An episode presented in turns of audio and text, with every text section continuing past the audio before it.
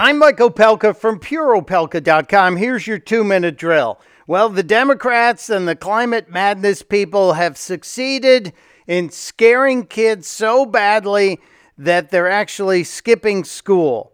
Yes, skipping school. We heard on MSNBC last week from a group of children who have decided it's more important for them to show up at some dumb UN environmental protest than it is to actually go to school and get educated.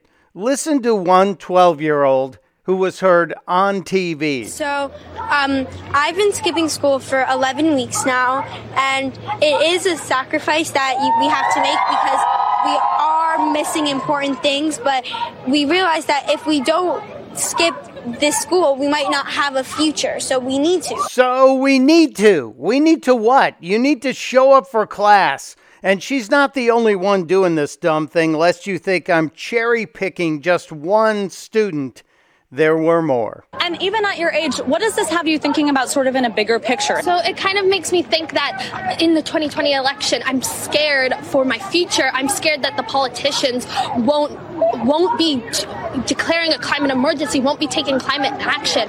That's why, because I can't personally vote, and I'm begging my parents to let to vote for the candidate that wants climate action. Congratulations, Democrats! You're now officially the party that wants kids not to go to school, not to get educated. You want them cowering in the corner, fearful of everything.